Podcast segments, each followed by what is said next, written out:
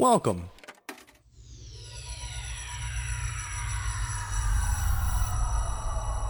To Arcade Audio.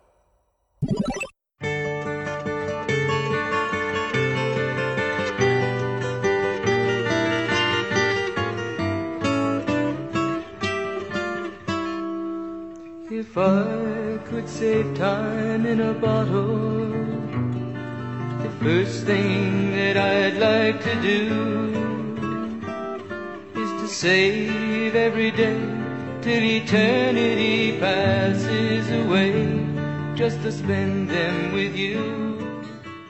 Hello and welcome to this week's episode of Married with Movies. I am one of your hosts, Samantha Mullet. Sitting next to me on the couch is your other host, my beautiful husband, Chris Mullet. Sleeping, leave me alone.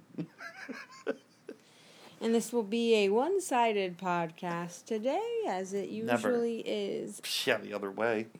Okay. That's why I have an ice pack on my back right now. It's from carrying your sorry ass. Ow. Oh, my back hurts.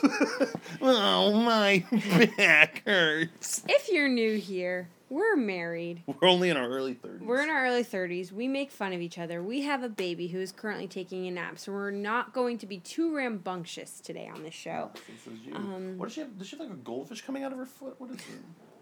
What? Oh, she's always surrounded with crumbs and food. Look, there's like a little piece of something by her foot. I think she ate that like 4 days ago. Great. Well, either it's probably in her bed. Either came out of her butt or came out of her bed or something. She had those snacks like 4 days ago. Very, you know how all the Toys R Us are closed now? Well, our house looks like all of them at the moment if they didn't get kept up with afterwards. There's shit everywhere. The used diaper right there. You can't laugh that loud. She's moving. So, yeah. I was actually on a roll, and you completely sidetracked me. Welcome to the podcast. It's July 1st, 2018. Happy 4th of July. This is technically our July 4th episode. Which makes sense. Yeah, you know, they're big blockbuster movies. It's fine. America. It is the conclusion. Finally. Of our trilogy of trilogies. X-Men film franchise. Yeah, our trilogy of trilogies. We started this journey back on May the 26th. Oh, it took us a month. Yeah. You know, we did pretty well. We are done, so we're finally going to be reaching back into the box at the end of the podcast. You're hearing this episode, like I said, for July 4th. We already have next week's episode in the can. It's going to be a special episode. With a special guest, so it's not going to be from anything that came out of the box. Nothing was nominated. Somebody came over, wanted to hang out, wanted to watch a movie. We did it. Then you'll hear it. So and that's that. Yeah, that's that. So pretty much everything else that's been going on in our lives, you'll kind of hear on that episode, because we just talked about it 2 days ago. Yeah, just went to a birthday party yesterday. Nothing really else going on. So we have three movies to discuss. So let's get into them, huh? Cool. I drew them, so it means you read the back of the boxes. You cannot give the score at the moment because the score X-Men. Is currently different. X-Men Days of Future Past. X-Men Unite. An all-star cast including Hugh Jackman, James McAvoy, Michael Fassbender, Jennifer Lawrence, Halle Berry, Ellen Page, Ian McKellen, and Patrick Stewart assembles and prepares for battle in this awesome adventure. Stop, you can't do that. In this awesome adventure packed with nonstop action and excitement. As armies of murderous sentinel robots hunt down mutants and humans alike, the unstoppable characters from the original X-Men film trilogy join forces with their younger selves in an epic struggle to change the past and save our future. No. An electrifying ride, says Mara Reinstein, U.S. Weekly. Judge. Yeah, Mara Reinstein. Yeah. No, but you also mumble it. Like I everything. Didn't mumble it. I did not mumble anything. It was the whitest names ever. I enunciated Dan Miller clearly. And Tom Smith and George Wilson and Whitey McWhite. I clearly enunciated everything. Don't get mad because I didn't fuck up. And you keep fucking up, well, okay? Yes, for those of you who are just tuning in. No, I told you can't go with the score. I'm just letting them know what the purpose is. Oh. Okay. Those of you just tuning in, we have a bet going. Whoever fucks up the most readings of the back of the box between now and episode between episodes 200 and 250 loses, and we have a bet going on. And so far, I am winning. That's not saying the score. That's just saying that I'm winning because I am. Fair. So this is movie 7 out of 9. Where we stand at the moment for the X-Men film franchise. X-Men got a 5. X2 got an 8. X-Men The Last Stand got a 4.25. Origins Wolverine got a 3. First Class got a 9.25. And The Wolverine got a 3.25. So we only had 2 of the 6 movies better than... Better than average. And I think this is 3. I think that this is definitely going to be 3. Yeah, this movie is good. It feels like an Avengers movie. It does. Because you have the mixture of the two sides. It feels like big. It feels important. It makes the timeline so incredibly hard. I mean, I thought we were confused before. It makes it so... And which is fine because this essentially resets everything. Which is ultimately a great thing because technically we should even watch X-Men The Last Stand because it never even happened. Look, it wasn't that bad. You thought it was better than X-Men Origins. Yeah, that's just because I hadn't seen it. And almost as good as Wolverine. No. That's because of you. I thought The Wolverine was much better than Last Stand. No, but The Last Stand you gave a 4, and The Wolverine you gave a 4.5. Oh, I did? Yes. Oh, shit, okay.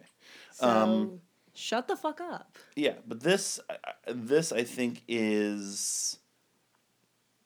maybe the funniest of the 9, which is saying something because it's got such like a serious tone. Yeah, but there's a lot of parts that make it very humorous. Yeah, well, especially I think considering the other 2 that are a part of this podcast are definitely more serious, which is a through line throughout all the X-Men movies. Like, there's not a lot of humor and fun. But there's... I mean, there is, but. Not like you see in it's not they're the not MCU. Comedies. No, they're not meant to be. But like none of the MCU movies are really comedies either. But you still have a lot of it, a plethora of it. But this one I think is funny because of the juxtaposition of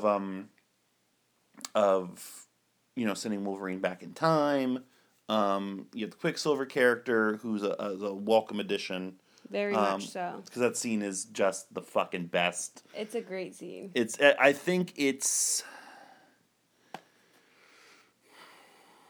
the best of the series.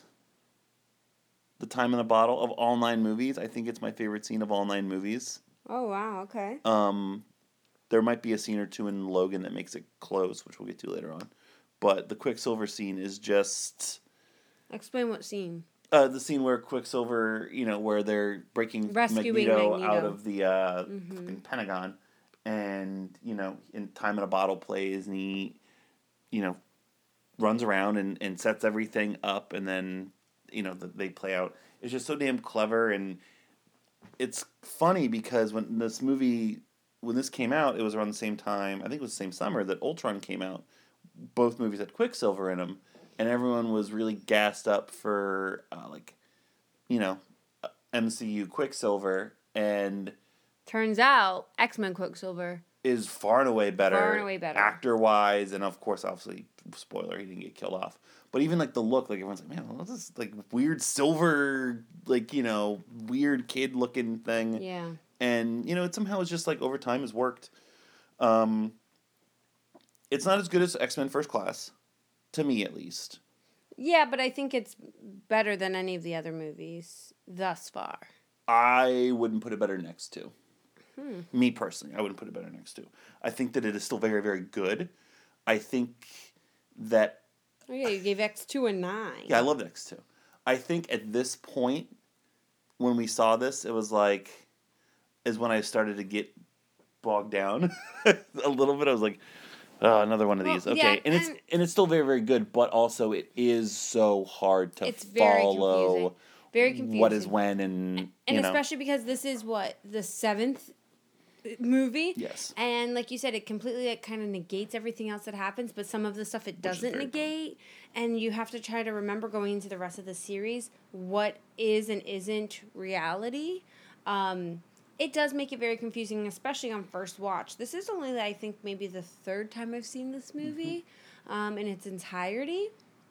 And it's funny because it was playing on the TV today. Well, yeah, it's been playing on TV a lot, yeah.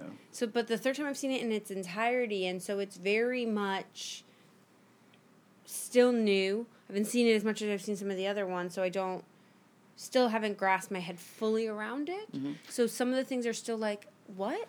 And wait. How? Yeah. Like, I said at the end, I was like, so it's funny because Wolverine and Professor X are really the only two that like kind of knows what has happened. So it's just like Back to the Future at the end of the movie, you know, who knows what. Right. But then like I have so many problems with, all right, so if everyone knows that mutants exist, like they basically do, like so much more would be different, which again, we don't see any of in Apocalypse. Well, you do, because like they're teaching about mutants and stuff in school, and like Mystique's a hero, which I'll get to later. But like that stuff, like there would be much more that changed just than like, oh yeah, X-Men: The Last Stand like isn't a thing. Like everything else like should feel different, much different. Like Wolverine's, like I think they also kind of wipe out Origins a little bit. I mean that's fine. So, it's so confusing. It's so hard. Well, let's just talk about the context of this movie. To fucking track. This is like maybe the most famous and important X-Men story. Days of Future Past. This is ripped right from the comics too. Yeah, I mean they make changes. Like, but the storyline itself, you know, having to go back in time, mm-hmm. having to alter this thing that then sets in motion a different course for the entirety of mutants for this main cast. But I don't know if it's better done in comics on paper, if it's easier to follow. I actually have Days of Future Past as a trade if you ever wanted to read it. I bought it at a con. There was like a box, like buy two, get one free, and I picked it up. But then, see, my problem with all this, and I think we talked about this on the last six episodes, talking about the last six movies, last mm-hmm. two episodes, you know, there's so much leading up to it, so much material, so many characters, so many storylines, and then you come to this and it deviates from that, which comics are known to do, and we've talked about that. This is how like they reset and revamp and all of this kind of thing. But I would want, if I were to read this comic, I would have to read every single issue that came before it to know, okay, and that's where are all of these people? Yeah. How are they? What are their relationships? What are the backstories? Mm-hmm. And then this reset button, okay, now what? Here's something I'm finding out, because I have two giant boxes of comics I've accumulated over the past... You spent the first 2 hours this morning organizing comics, which I really have just bought over in the bedroom. Okay. Over the past, year and a half. It was, I'd start reading stuff and be like, man, I want to know, more about this. So I buy, previous issues and, other iterations, and ultimately, it really doesn't matter. Does it help, and is it just more stuff that you can enjoy? Sure, but every comic, there are 7 different Batman comics out right now, and some of them tie together, some of them don't. Every iteration is what you make out of its own, which makes it easier for comics. But in movies, it's hard when you have now 3 different timelines. They haven't even fucked with alternate universes. God forbid they get into that, because comics are huge, huge into that too. So you really just want a through line. You really just want, everything to make sense, which MCU is fantastic at. We were watching Iron Man just the other day, because it was on yesterday. It was on TV. And I was like, I still know everything. Everything about this still is carried over. You know, the only thing that gets confusing is Guardians, because the first Guardians movie happened basically at the same time Iron Man happens technically. Yeah, but it on a different planet. Yeah, well, what I'm saying is when in between Volume 2 of Guardians and Infinity War, 4 years passes, but they're back to back almost in the actual timeline. So that's the only time that gets messed up. But for this, there's been when we watch just 7 movies, and now it jumps all over the place. They've gone back and forth. Even the end of the movie, so Mystique gets God, you would not stop about this. So Mystique rescues Wolverine from drowning. Right. But then she is in the form of Stryker. William Stryker. But then you see her eyes go off. But then in the next one, Wolverine is with Stryker in Apocalypse, being the weapon. What does and does not exist anymore? Because I think when he was captured at the end of this movie, he didn't have his adamantium. Yeah. Wolverine's not going to be Wolverine. He's not going to be as strong as he is and last as long as he does without that adamantium. I remember when I first saw the movie that Stryker was the one that got him. I'm like, okay, that makes sense. They're resetting that back up. When I saw it this time, I'm like, oh, wait, it's Mystique. So, when the fuck did he get out of... Why? What is happening? And I guess that's why the animosity between Stryker and Mystique. He probably came back. Probably, yeah, I guess, because in Apocalypse. I think she knew that he needed that adamantium. Because it wouldn't be a fucking X-Men movie if we didn't pigeonhole Wolverine's backstory in it at some point whatsoever and have Venom Stryker pocket. He's got a complex backstory. Better than that bitch Cyclops. Cyclops is in this. You don't yeah, because he's dead. Except at the end when James Marsden comes he comes fucking gliding into the scene. Spoiler for next week. Like a little bitch, which we'll get to with Apocalypse. But it's still good. I mean, I like... I like it better than I like some of the other ones. It's hard to follow. There's still stuff that... I like some of the acting. Yeah, the acting is good. There's stuff that bothers me about it. Again, timeline stuff is hard to follow. Yeah, but I think I don't like how overly important Mystique was made in this franchise just because Jennifer Lawrence became famous. I don't think it's just that. I think it's because of the type of mutant she is, too. Because the whole point of this was creating these Sentinels. And the whole point of the Sentinels was to destroy the mutants. But because mutants are so different, the whole thing was, well, how do you get them to adapt to it? Mystique is That's not how Days of Future Past goes, though. Well, I didn't read it. I haven't read it, so I don't know. But in the context of this movie and how they set it up and... she's never that important, is how I feel. But in this context, I think that it was made that she was that important, and it makes sense that she's that important. Because of how she can transform and stuff. It does. And I think if that's not the way the Days of Future Past went, I think that they have a missed opportunity there. I'm just saying. Okay? Rewrite it. Well, also, I'm sure you'll figure out a way. Rogue is very important, so there's a very famous Rogue cut of this, which I've actually been interested in seeing that Rogue was in the movie...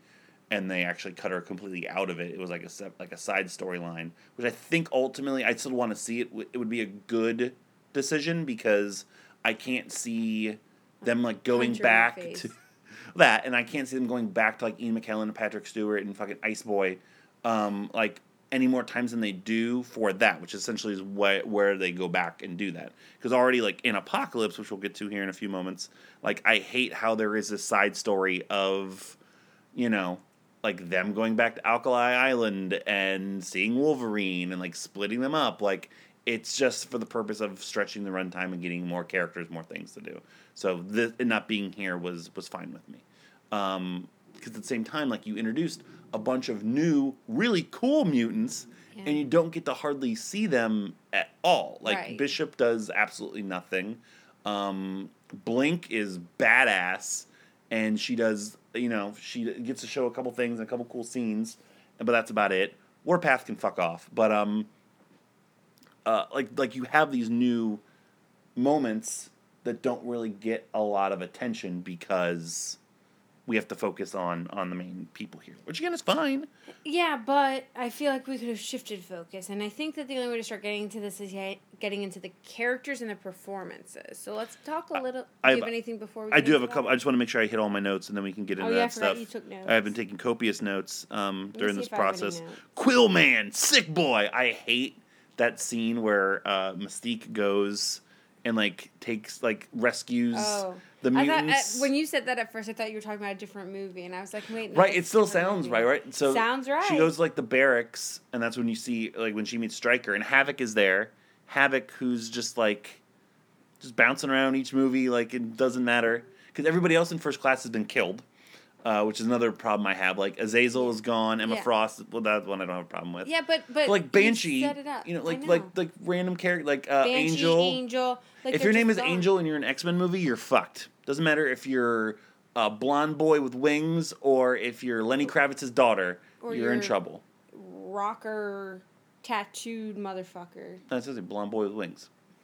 They kill all that off, but then we make sure to take time for Jennifer Lawrence to get more screen time as herself, rescuing Havoc, but then also this weird guy with quills, young Toad, and that guy whose power is literally just to make people throw up. That is the dumbest power. Throw up and shit. Yeah. There was literally a character in X-Men The Last Stand, there was a character who just caused you to lose your powers, and they brought him to the school. That is not as dumb as, I'm going to make you throw up and poop. Which, I forgot, we really dropped the ball on people tweeting us or messaging us, what our power should be. So this is a reminder, you guys have 2 weeks, because we already have next week's episode in the bank. Facebook us, facebook.com/marriedwithmovies, email us, marriedwithmovies@gmail.com, and tweet us at marriedwmovies. What you think your powers would be, but also what Sam and I's powers would be, and we'll talk about it. My vote in a couple weeks. My vote is that's your power. That would be my power, absolutely. 100%. Is what do you do for a living? And I what do you do for a living? Well, I would be if I was a mutant. I would just be like, what's your mutation? And I would just look at you, and you'd be like, oh my god, and you just like fucking spray shit everywhere like a cannon. Be great. You know how many times I would have used that in my life? The Cleveland Cavaliers would have 9 championships. It would be amazing. J.R. Smith's got the rebound, and all of the Golden State Warriors are spray shitting on the court. He lays it in. The Cavs win game 1, and then I just have to do it every single game because that's the only way we would have been able to win. So yeah, I had that. At least you're honest. Yeah, I had that note. Of course, JFK was a mutant. But wouldn't Professor Xavier see that? Another problem I had is he would have known he's a mutant. Professor Xavier. Well, but his abilities. He didn't have his power. He didn't have his powers. I know. Same thing with Apocalypse. Like they toy around with that so much. Like you can't feel this most all impotent. That's wrong. Apocalypse ain't got no dick. This like all powerful being. Like you can't omnipotent. Feel omnipotent. That's what I meant. You can't like feel that. Is she waking up? She's moving. We're good. But it's not like a mutant shows up and he feels it. He does have to be using... I know. At the end, we have some catching up to do. Yeah, all kinds of stupid shit doesn't happen, but a lot still does. Yeah. You gotta catch me up like, hey, did the Macarena still happen? Like, I need to know these things. You know what I mean? Like, it's important. It's the Back to the Future, you know, kind of whatever. And finally, Nixon. What did I say during this? It's the first... I don't remember, but we were watching this, and I said... It was like 3 weeks ago. It was the first movie we've actually had Nixon in. So, Nixon. We'll also get to Nixon in a minute. So, you want to get into performances? Yeah, I want to get... Because I think the characters are... Sure. I mean, these are character movies. Yeah, so let's take the moment to recap quickly again, because it's our last X-Men movie, where we stand right now. So, Hugh Jackman has 3 out of the 6 possible MVPs. For the X-Men movies. Michael Fassbender has 1, Ian McKellen has 1, and Patrick Stewart have 1. The LVPs have been all different. Sean Ashmore, James Marsden, Danny Ramirez, Will.i.am, January Jones, and Tai Akamoto. Tao Akamoto, whatever it may be. So let's start with this one. Do you want to start MVP, LVP? I think LVP is easier. I think LVP is easier. I have a little list. I didn't have many. In order, probably, 3, 2, 1. The third one was that Vietnamese general who Mystique... again, like, he was... at a certain point, he was the only one I had. Yeah. Just because I was like... He was kind of cheesy. Yeah, like, a little over the top. Sure. But I think that may have been also the writing, rather. Well, yeah, and also I think he was maybe just, like, a really good martial artist. Because, like, when he's doing Mystique stuff, he looked really badass and cool. Yeah. So maybe that's why they got him for that stuff. My number 2 is Peter Dinklage. Really? I don't like Peter. You didn't like him in this. Here's a hot take. I don't think Peter Dinklage is very good. Period. Again, I don't watch Game of Thrones, but I think I've ever seen Peter Dinklage in, I'm just like, okay, cool. Cool, we're going to watch Game of Thrones. I don't want to. But everyone's trying to get me to watch Game of Thrones, and I'm not I'm, well, I'm I've got to catch up, so I'm going to watch it, so you should watch it. Go for it. That's an ugly-ass kid. Sorry, we have Netflix paused on the TV, and it's the Fuller House preview, and, man, Candace Cameron Bure does not make good-looking kids on this show. I think he's very one note and monotone and boring as a villain. I think we're bothering Jillian. She's annoyed with our analysis. These people are still talking about fucking movies. Yeah, get used to a lifetime of a kid. You're gonna be on this show when you're older. So that'd be my other one. But my number 1 nominee would be the guy that plays Richard Nixon. I thought he was bad. I thought he was a very bad. His jowls bothered me. I mean, well, Nixon had jowls, but like. But his jowls bothered me. I think he was one of the worst Nixon impersonators ever, and that's coming from one of the worst Nixon impersonators ever. I just think it's lazy screenwriting. I mean, again, if you're going to go to that time in our history, then yeah, you got to do it, but at least get somebody close. You don't make the cheap Nixon recording shit jokes. I didn't like that guy at all. Do you have anybody else? No. You don't have anybody for LVP? No, that's good. I agree with your analysis. You weren't going to bring anybody up? And that's going to do it, folks. You want to sit with me? Yeah? Here, take these cards. Let's see if we can get you to go back to sleep, huh? Come here. Oh, my goodness. Lay on Daddy. Well, I mean, you know, I forgot part of this movie here when we're talking about it. Part of this movie is them all projecting, like, Kitty Pryde and, like, escaping and all this stuff. That's what I was saying. It was like, yeah, like, yeah, all the other characters, like Blink and Warpath and Bishop and stuff. Yeah, but, yeah. Like, those scenes are all great, but, like, they're also worthless because Halle Berry is just, like... Halle Berry and... Yeah, for lack of a better term. And Ellen Page.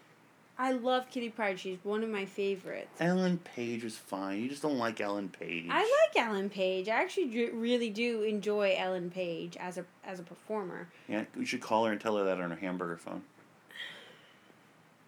Chris Mullet has been the LVP of this movie for. I mean, I think I agree. I agree. I don't... Like, there's not a lot of bad, you know? Like... There's not a lot of bad. There's cool. Not a lot of bad. Cool. The guy who plays Nixon's name is Mark Camacho. Shout out to Tope. Camacho! You know the guy who played Warpath? No, his name is like Bobo Stewart. Boo-Boo Stewart. Oh, no, I think it's Bobo. It's got two O's and two O's. It's Boo-Boo. Boo-Boo Stewart. Oh, my name's... Hey, Yogi. Hi, I'm Boo Boo. It's just like, that's how I made Boo Boo more effeminate than he somehow is. Mommy. What's up? You want mommy? Okay, yeah, because Daddy's saying bullshit. Go to your mother. Well, I have all this stuff. It's fine. There you go. If it's not Boo Boo Stewart, then how about Baloo Snailsman? Hi, how's it going? You met me last week. Hi. Hey, you little one. How are you? You want some candy? I'm Baloo Snailsman. No, that's your mommy. Yeah, we're gonna have to stop this, aren't we? Go back to sleep. You don't want to go back to sleep. Keep going. So wait, keep going as Blue Snailsman or no. Okay, so the LVP decided is Mark Camacho. Mark with a K. Yes, and then Camacho with a Camacho. I don't know how to spell Camacho. Camacho. That's how I spell it. I married a woman that doesn't know how to spell Camacho. Are you upset or impressed? Extremely upset. You should know how to spell Camacho at all times. All right, let's get into... so let's talk a little bit about some of the new characters that were introduced and how they did. Because we have, like, the people who we know have done a good job in this. You know, Patrick Stewart, Ian McKellen. Very well done. They were very emotional, with the... characters and the way that they perform. It's very difficult for me to... Yeah. I told you. We're going to have to probably stop. Jillian. Can we go back to sleep? Do you want to go back to your nap? Yeah. Yeah? Okay. All right, come on. So, why don't you come to Daddy? Come here. No, I got her. You got her? Yep. Kind of bounce, rocker. I got her. Yeah, especially because, like, Ian McKellen shows, like, such regret, you know, like, he's, like, you know... It was so well done. You know, what have we done, and, you know, like, what, I wish we hadn't done this, you know, and then it's counterpose,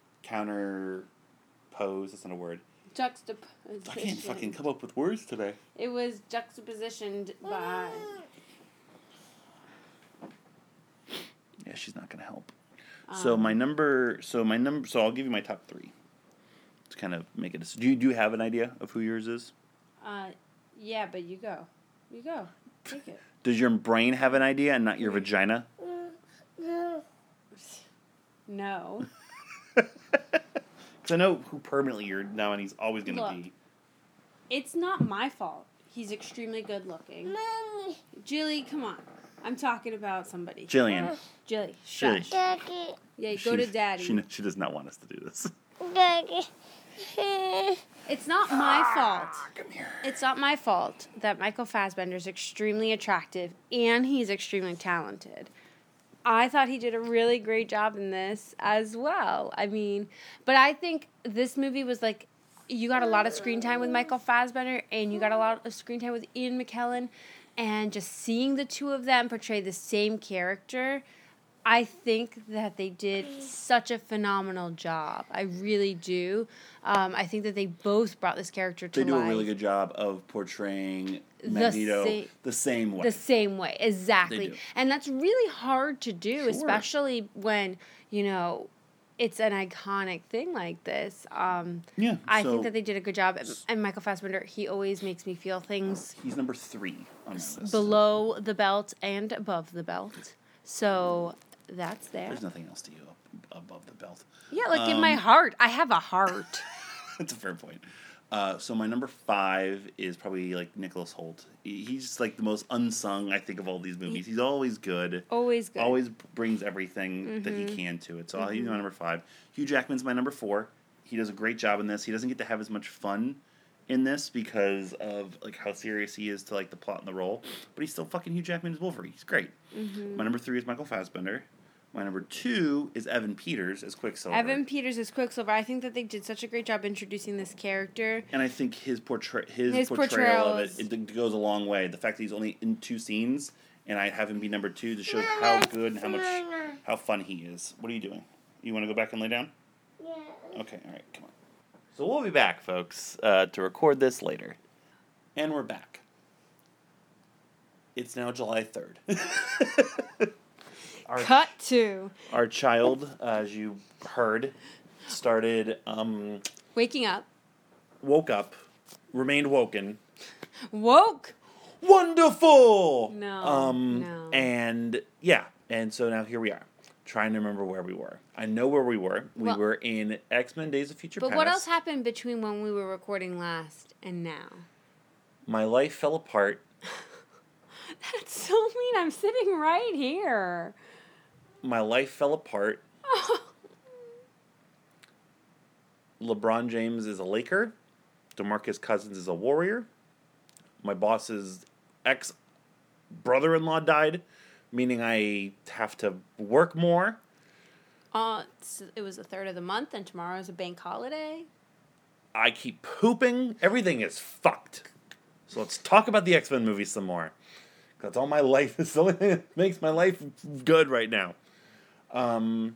So we were talking about I think my top 5 MVPs for Days of Future Past. And I was talking about how, if I'm not mistaken, number 5 was Nicholas Hoult. Man, we just started and you already... Shut the fuck up. Number 5 was Nicholas Hoult. Number 4 was Hugh Jackman. Number 3 was Michael Fassbender. Number 2... Yeah, Michael Fassbender was... We were talking about Michael Fassbender. I think we talked about him. Number 2 was Evan Peters. My MVP for Days of Future Past is James McAvoy. James McAvoy's really good. I think in this one, he... Oh, man, you have to get the boxes. Can you get them? No. My feet are up. Everything I just said. That's my answer to that. James McAvoy is very good. I think he did a fantastic job at portraying the conflict within Xavier at that time. Yeah, just you know, having to deal with the fact that he's paralyzed, but then not wanting to be paralyzed, so focusing on... You never see that Xavier in all the other iterations of Patrick Stewart. You don't get to see him, well, I mean, except in Logan, but that's for a totally different reason. And then even in First Class, you get to see... McAvoy. He's cocky, like, know-it-all, because he kind of does. Yeah. You know, and he's arguably one of the 2 most powerful mutants that we've seen since the events of X3, The Last Stand didn't actually happen. One of 2 of the most powerful mutants ever, and, you know, seeing kind of dealing with something that's really like a human thing, you know, pain and loss, and he does it so well, and really, I mean, he's an empathetic character anyway, but really makes you empathize with this character, and, you know. Yeah, all of his... I love seeing him find his way back to being Professor X. Everything with Wolverine coming over and trying to convince him, mm-hmm. and then I always love his conversation with Fassbender in the two, as in the two roles. They're really good. Him trying to reach Raven. Yep. Mm-hmm. Even him talking to himself as as Patrick Stewart, as convoluted and unnecessary as that felt, it still held me. So he and then seeing him at the end, just, you know, just basically starting what he's going to be doing, was a lot of fun. So he's my MVP for this one. I think he kind of, Evan Peters isn't in it enough. And Fassbender, I think, kind of levels out here. To me, Fassbender is never as good as he is in First Class, but it's not all his fault. I think a lot of it's the material that he's given. Nothing's going to be as good as his, like, road to redemption in First Class. Okay, well, we can agree to disagree. So I think we covered everything on Days of Future Past. I think that we did. I think that we talked about it all. I agree with what you said before. You know, First Class, so good. It was such a breath of fresh air at that point, and it's very hard to follow in that through line because, you know, X-Men Origins Wolverine is in between, but it wasn't the same story. This is technically like that same story, the continuation, mm-hmm. First Class, Days of Future Past, Apocalypse, kind of that continuation there, and I just think it was a very good follow-up to First Class to kind of travel along, see where they are, set them up for the next thing. And because... But also significantly change your... Perception of these characters. And also change your history and be able to do other things now. Right. Open up... You've already changed the world, let's just change it, you know. Yeah, and X3 doesn't exist, so it's perfect. Yeah, a lot of it doesn't exist. Let's score this one. Okay. Go ahead. So let me think. I'm going to give this an 8. I'm also giving it an 8. Okay, yeah. Because I like it better than I think I like any of the other X-Men movies to date except for First Class, but it's very close for me. I like the continuation. I like the new characters introduced, how they handle it. So, I like it. And I like, Nixon. Mark Camacho. X-Men Apocalypse is next. Samantha? One of the coolest superhero movies of the decade, says Richard Roper, Chicago Sun-Times. Is that the correct way to say that name? Are you sure? Can you look at it and make sure? Oh, okay.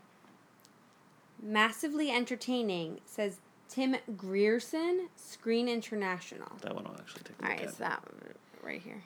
That's Grierson. I would say it's Grierson. No, it's Grierson. You don't know how to say names. I think it's Grierson, but... Okay, you don't know how to say names. Oscar winner Jennifer Lawrence, Michael Fassbender, and James McAvoy lead a powerhouse cast in director Bryan Singer's extraordinary follow-up to X-Men Days of Future Past. After thousands of years, Apocalypse, the world's first and most powerful mutant, has awakened to find a world led by humans. Intent on cleansing the earth of mankind, he recruits a group of mutants to create a new world order. In a desperate race to save humanity, Professor X leads the young X-Men in an epic showdown against an unstoppable enemy that will determine the fate of the world. Well done. Thank you. I'm going to look up that last name. Okay, you can look it up. It's Grierson, though. So, we hadn't seen this. Had not. We had not seen this. I had really wanted to see it because I'm a big nerd. I really want to see it, and I really love Sophie Turner. I thought it was a really good choice in terms of casting, in terms of, like, the look of Jean Grey and everything, and I really wanted to see that storyline rebooted because of how shitty Cyclops was. I was hopeful for this one. Turns out I shouldn't have placed my hope in such a... Yeah. I shouldn't. Look, what does Steve see in Cyclops? Why is Cyclops Steve's favorite? So Cyclops. We're going to have him record tomorrow. Like a full-blown like Cyclops rebuttal. Cyclops, I think, is the worst character in comic books. Like, who is this actor? He's the Jar Jar Binks of the X-Men. Who is this character? Who's this actor that plays Ty him? Sheridan. He's actually the guy in Ready Player One, which gets me worried about watching Ready Player One now. That's I mean, I think the actor was fine. I don't understand why he was so fucking emo and cocky and whatever. But I guess that's just Cyclops. Yeah. So this is the first one that had gotten bad reviews in a while, and we didn't see it in theaters. I don't remember. This came out in 15 or 16. What year did this come out in? Oh, this came out in 16. So, yeah, I don't know why we didn't get a chance to see this, because we were without Baby still. But we just missed it. I was just busy preparing for Baby, I guess. Yeah, this is not good. It's not terrible. I think the story is very bad. I think it had a lot of potential, but I think they made some wrong choices. I have a ton of notes for this one. Okay, so, let's get into it then. Let's start talking about narration. It. Again, right out of the fucking jump. I am so tired of voice. Let's start a movie differently. Huh? How'd that for a concept? Please. It was violent quickly. This one was, not Logan levels, but this one was violent compared to the other ones. Wasn't it? Yeah, like the crashing and they... Yeah, stuff is just like falling on motherfuckers. Yeah, and there's people just... Yeah, this one just felt like a prelude to Logan in terms of, we're gonna push the limits. Yeah. So this one felt violent. Cyclops is still a bitch, was my next note. Cyclops is still a bitch. So... Here is where we came up with... So, Cyclops is shooting beams out of his ass. Eyes. Shit, scratch that. I almost ruined the punchline. Edit. Cyclops is shooting beams out of his eyes. Havoc is shooting beams out of his chest. If there was, a Summers brother who shot beams out of his ass, would his name be Rectum? But Rectum, Wreckedum. I'm Rectum! There is actually a third Summers brother. Does he shoot beams out of his ass? I don't know. Then I don't give a fuck. We'll ask Steve tomorrow. Does he shoot beams out of his dick? If you want to find out the answer to that, patreon.com/arcadeaudio, mm-hmm. and you'll hear the resident Cyclops expert analysis. It's just moose. Meese? So a lot of stuff just didn't work for me. So, Magneto's family didn't resonate at all. Didn't feel a single thing for it. Felt like we need to turn Magneto bad again and explain it. Didn't care at all. It just, he has a family now. Cool. Oh, they're dead. Now he's mad. That should have felt like something. But it doesn't, because I don't feel like they poorly told the story. Mystique is a fucking hero. Again, it's we talked about. It's Jennifer Lawrence is the most popular actress on the planet. We need to pigeonhole her into bigger storylines, and now we have to make Mystique a hero. Which that's the exact opposite of what she's ever been in anything. It's just more Jennifer Lawrence time, who didn't even want to do this movie, but she's money and I get to go to Europe. It was literally why she did this movie. Okay, but... can you blame her? Yeah, I can. Have artistic integrity. Okay. I know, Silver Linings Playbook, cue American Hustle. Sure, yeah. Okay, so she has artistic integrity. That doesn't mean if they're going to give her millions... I know it's been done before this, but if they're going to give her millions of dollars, what, she should say no?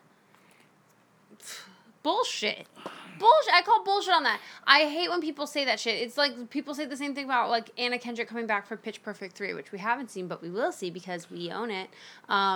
It's the same thing. It's they didn't want to do it, but if they're going to make the money off of it, look, they have to maintain the lifestyle that they're used to, and they're used to making millions of dollars. So I wish I could do that. Whatever. Once again, I wrote Cyclops is still a bitch. I wrote it two different times. Yeah. In the beginning and in the middle and at the end. God damn it. But no, I want to kind of counteract some of these points that you're making. Please do. Okay, so With Magneto's family, yes, I get what you're saying, and I know that it's a plot point to move it along and turn him evil again. And just tack on another horseman. Well, and no, also there's four of them. There has to be four horsemen. I mean, that's the whole point of it. Hello, have you ever read the Bible? Yeah. Get some class. Mm-hmm. Okay, there's four horsemen. Thank you. I'd rather... I know the four horsemen. Oh, you do? Who are they? Arn, Tully, Rick, and depending on your favorite iteration, Barry Windham with J.J. Dillon outside. Shout out to Podswoggle. A wrestling podcast with entertainment. Yes. I get it. But it just felt like we want to put... It's just, again, too many fucking characters. It felt like Last Stand. Like, you had way too many... You had everyone you had established. You had to throw in your New Mutants... You had to introduce who you haven't introduced already that's in the original series. And it's not like you're introducing... Like, you're introducing Storm and Jean Grey and Cyclops and Nightcrawler. Like, the main three, right. And we had to bring, the big three. We had to bring Angel's dumbass back into this. Look, okay, we can talk about that. So, yes, I agree. There's way too many characters. They weren't... Like you said, they weren't really established as these iterations prior to this movie... And I know we've done this before where we compare this to MCU and, like, the Avengers and stuff. Mm-hmm. But the Avengers has had the same thing, but they've made it work. They've had prior movies establish these characters or these relationships. And if they do have a new one, it's like they only have one or two new to this group. They don't have... Everybody's new, and then these are new iterations of the characters that you already know. And for the most part, they're able to juggle those characters when they're in each other's movies... And still allow moments to resonate, but it never feels like, oh, now it's time to go to these people. Now it's time to go. It's like everything flows with this. Like I mentioned, it just jumps back and forth. I mentioned before when we were recording the other day with Days of Future Past, like that whole 20-minute bullshit. Let's have Mystique and Beast and whoever else like get taken by Stryker just so we can get another fucking Wolverine cameo. Was like we don't have enough screen time for these. For these five, so let's have his side pods. Like, no, let's just move this the fuck along. This was 2 hours. This is like I think the longest X-Men movie, and it felt every fucking bit of it. It takes way too long for Apocalypse to get into what he's doing. Also, he was a lame villain. I thought it was gonna be cool. He was a shitty villain. He looks stupid. Yeah, and he's this all-powerful fucking being. Like, yeah, I mean, if he's supposed to be the most powerful mutant, like, what was his power? It was kind of like. Rogue's power of like getting other mutants' power, but it was like instead of just touching them and absorbing it, it was like he had to go through this whole ritual and transfer the consciousness, and it was just very confusing. And I think if he was supposed to be the first one, and like all these other mutants came from him, like you would have thought that he would have been able to just like touch you and absorb your power, or he would have already been able to. Mind control everybody. Like, I just don't think it was very well explained because also the whole point, how many movies have we watched up until this one? This is 8, so we watched 7 before this. In all the other 7 movies, the narration at the beginning talks about how there's genetic mutations that cause these mutants. Mm-hmm. So saying, well, this is the first mutant... And he continues to mutate because he's absorbing these other powers. I'm already you gave me the headache I had yesterday back. Well, yeah, exactly. And that's what this movie does. I don't think it does a fair job. And then it doesn't really explain, like, the four horsemen. Oh, I get it. No, it's the four horsemen of the apocalypse, but... There's a lot of exposition in this, especially around, like, Rose Byrne's character. Yeah. And, you know, like, kind of like the official CIA stuff and whatever you see... and Magneto's family, and then him working at the metal thing. It all just feels... So what did ultimately Apocalypse do? He's launched some fucking missiles up in the air to fuck with people, and then... Well, because he was going to kill everyone using Professor X. He was going to kill everybody. All of the humans, he's going to kill them. And then so the end is just noise. I have no idea what happened. The last 30 minutes is just flat-out noise and horsemen just turning on things. I think that we're so aggravated by this movie that Xavier we keep jumping and Apocalypse around. Are, like, fighting each other in their dream. Like, it's like an Inception scene. Yeah, like, they're in their consciousness, but then there's also a physical battle. But then all of a sudden, like, Jean Grey's just able to tap into Phoenix, even though the next movie is gonna be Phoenix. Well, this is just the tip of the iceberg. That got me a little in for it. Just, like, seeing it. I know. But then that's the part I'm really excited for. But after this, I'm not excited because I don't want to see. Look, so I think we need to take a couple steps back. Okay, let's talk about the horsemen here for a second. All right. So the four horsemen that they made. Magneto, we know, we love, as you could tell, I love. Mm-hmm. So we know Magneto. We know what he can do. We already know he's established as one of the most powerful mutants, right? Mm-hmm. In which movie was it that they said, oh, he's like a level 5 or whatever? I don't fucking know. With Porcupine Man. Are you talking about Ken Zhuang? Yeah. Is it? No, Ken Zhuang is Dr. Ken. Ken Luong. Ken Zhuang, Luong, Bong, Fuang, Kong. Careful here. I'm just rhyming shit, all right? I know what you're talking about. They already established him as like one of the most powerful mutants. At this point, okay? Mm-hmm. We know him. All right. Who's another one of the four horsemen? Storm, who we see now as a young girl who has a better accent than Halle Berry. So your accent's back. Accent's back, and it's good. Accent's back. All right. But she didn't have very many lines, which... She didn't do fucking anything. All right. But, you know, you never say she's Storm. You never... Like, they never establish who it is. You're just supposed to know because... You're supposed to know. Yeah. Okay, cool, fine. I can get it, and I can see her being one of the four horsemen. Her powers are pretty cool mm-hmm. with the weather and shit. Mm-hmm.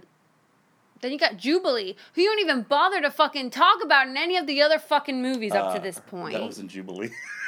Who the fuck was that? That was Psylocke. Potato. Psy. Oh, that was right. The Psyduck of X-Men, Psylocke. That was Olivia Munn cosplaying for like $2 million.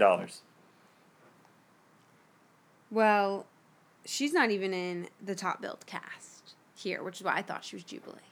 No, it's Olivia Munn. All right. No, that's fine. Shout out to Olivia Munn, who... never mind. It's going to be mean. Never mind. What? Never mind. What? I was going to say who made sure to... let it be known how much of a disgusting person Brett Ratner was, because he they either dated or he tried to sleep with her or something and mm-hmm. point out how awful he was. And she's in this wonderful Bryan Singer movie. I don't know who that's supposed to be mean towards, because it's not mean towards her. I don't know. Cool. Yeah.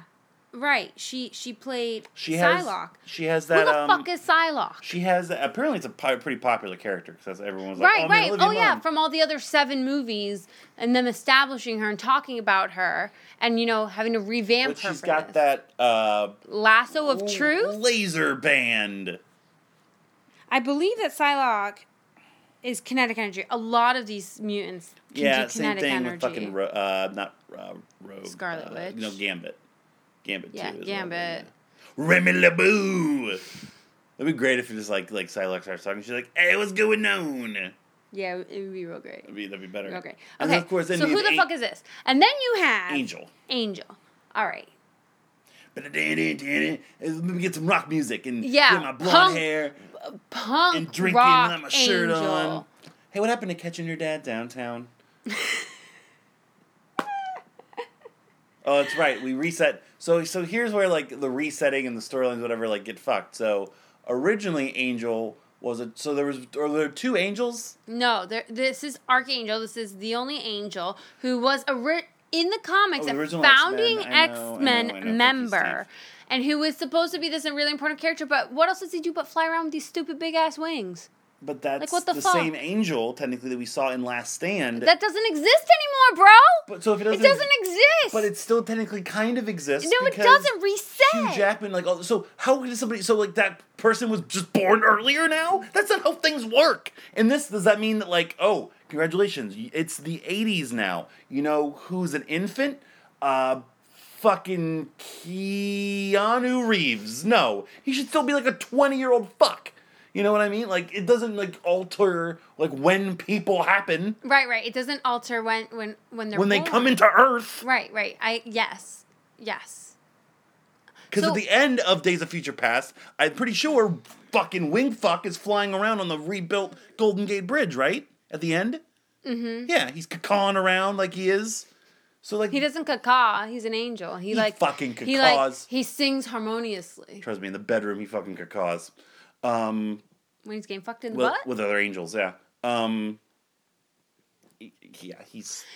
I look. Too. I don't get it. I feel like you could have picked two, Psylocke and Angel. You could have picked two other quote unquote evil X-Men characters, mutants that have been already established in the 7 previous movies.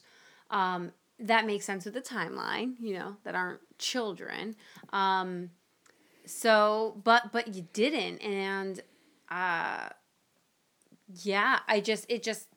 don't see why.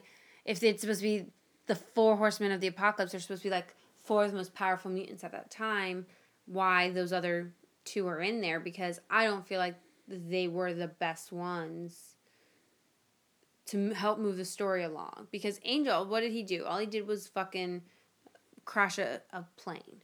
Okay, he didn't do shit. Yeah, he didn't do shit. He didn't do anything. He even lost the fucking Nightcrawler in their little UFC match at the beginning of the movie. Yeah, he sucks. Yeah. He didn't do anything to, you know, move along this villain. And Apocalypse, I love Oscar Isaac. I think he's great. I think he's very charismatic. I think he's great. But I think he's the LVP of this movie. I'm just going to say it. This didn't work. I think he's the LVP of this movie. I just was like, okay, why am I supposed to buy into this? Like, I just... It was an incredibly unfun, boring performance. Okay. The world and big emotions and things. I feel like he could have done so much better. He has so much in him, and he's very diverse. Like, inside Llewyn Davis. And fucking Star Wars and everything. You know, you go all the way down to like Ex Machina and Drive and all kinds. He has versatility. Yeah. It's just this wasn't a good vehicle for him. I don't. Everyone was saying, like, he looked like Ivan Ooze, but Ivan Ooze was fun. Ivan Ooze at least had personality. Ivan Ooze didn't get to watch the Brady Bunch reunion, you know? Yeah. Apocalypse just had this one wasn't fun. Even the stuff that should have been fun felt like law of diminishing returns. So, like, the Wolverine scene. Again, a great precursor to, like, Berserker Wolverine just, like, going nuts like he does in Logan. Mm-hmm.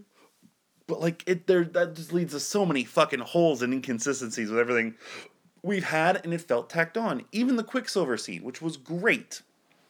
Mm-hmm. The Sweet Dreams Were Made of This scene. It felt like the law of diminishing returns. Yeah. Because we just saw it. Like, you don't have something else. And then the whole added, like, yes, he is Magneto's son in the comics.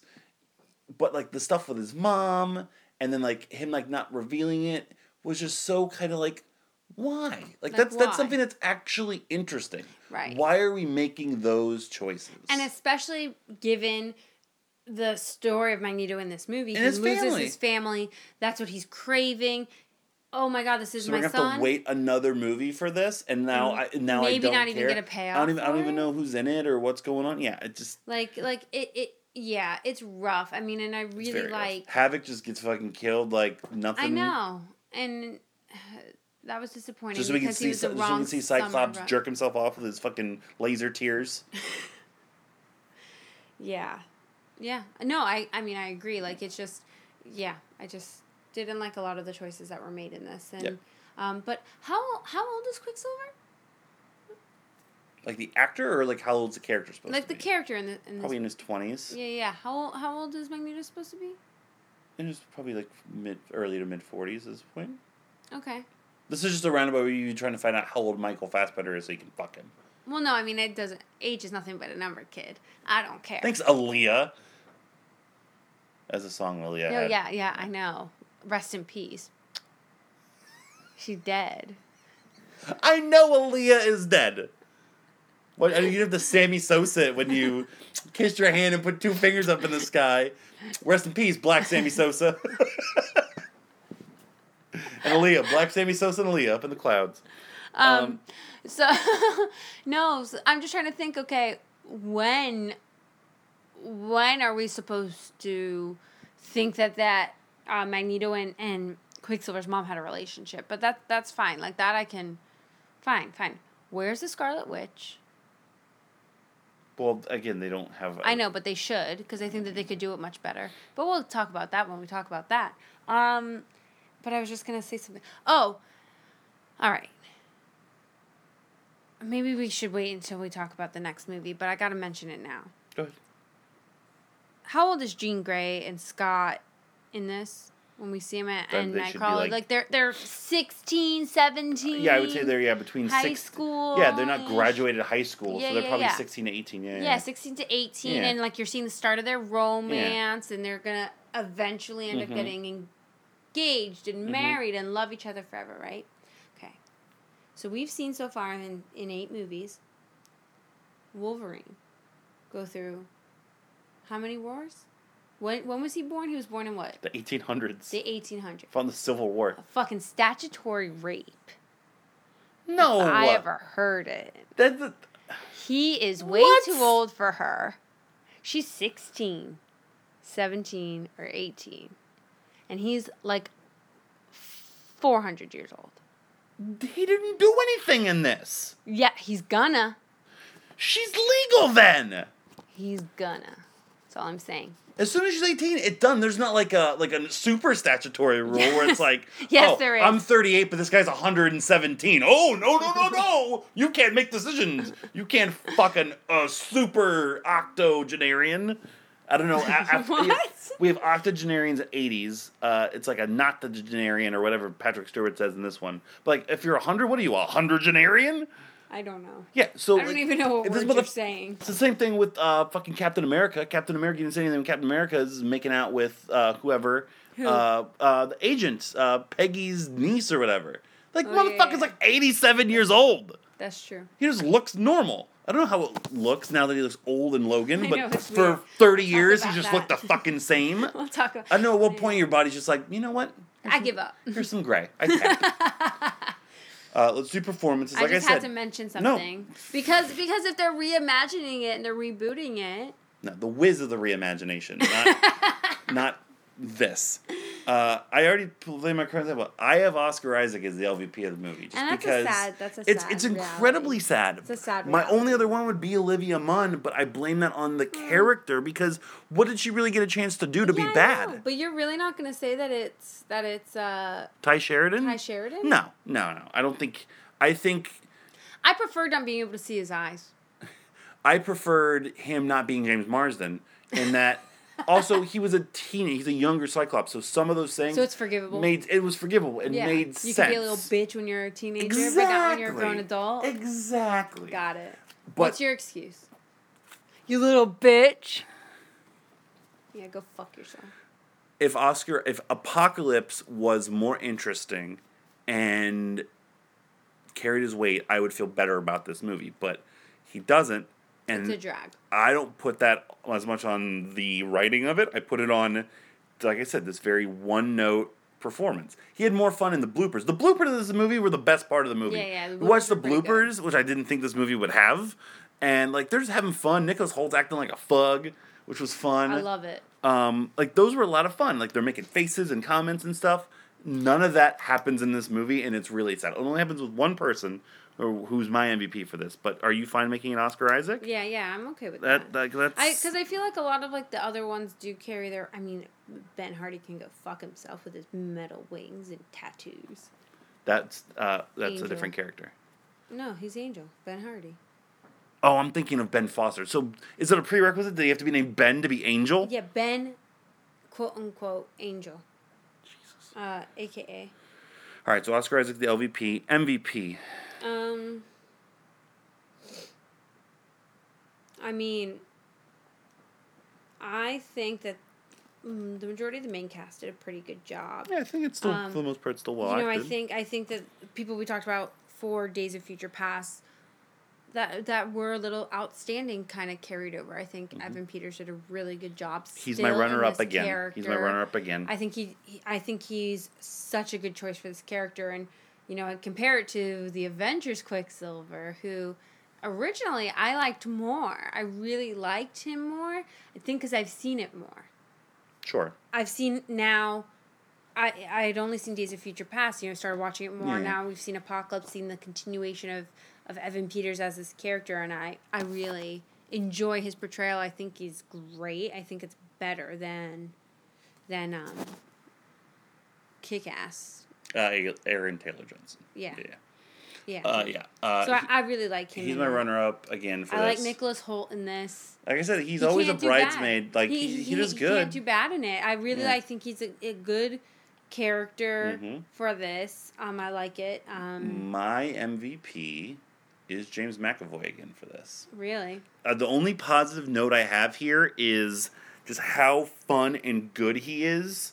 Like, when we first, like, you know, him, like remembering Mara and, like, joking him, with like, them. And him joking around and him, like, teaching and having, like, this energy and this vibrance now, like, finding what he's doing. But then again, also him reacting to what Apocalypse is doing to him, trying to fight that off, trying to connect with Magneto when he's talking to him through Cerebro, and then also when they're already, you know, trying to transfer over his being to Apocalypse.